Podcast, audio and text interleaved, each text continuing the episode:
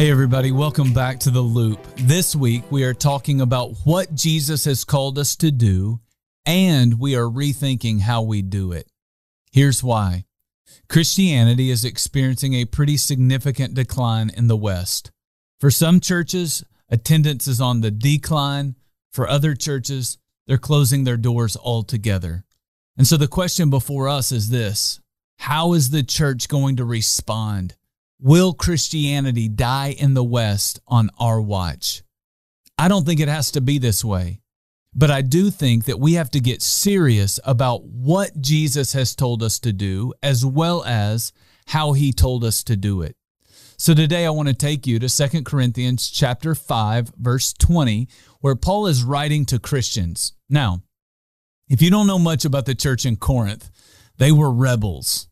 Paul wrote multiple letters to them to talk to them about what it looked like for them to live their lives as followers of Jesus. They struggled. In fact, many days they lived more like those in their culture than they lived like Jesus Christ. And so in 2 Corinthians chapter 5 verse 20, Paul said this. He said, "Therefore, we are ambassadors for Christ, as though God were making an appeal through us. We beg you on behalf of Christ, be reconciled to God.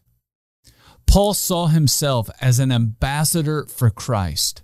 That word ambassador is a political term. An ambassador is someone who lives in a foreign land, but they represent their king back home. So, in essence, Paul is saying that we live on this earth to represent our King, who is Jesus. Now, some ambassadors represent their king very, very well, and some ambassadors represent their king very poorly. In fact, they embarrass their king.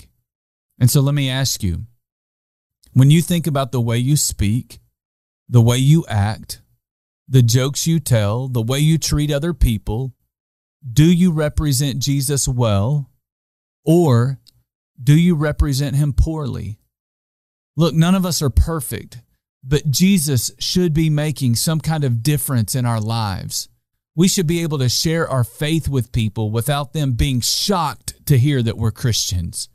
Even if there are obvious flaws in our lives, people should see a change in our lives over the course of time, and they should be able to see that we're trying, we're striving to live like Jesus. So, as we think about sharing our faith, let's make sure that our lives don't contradict our words.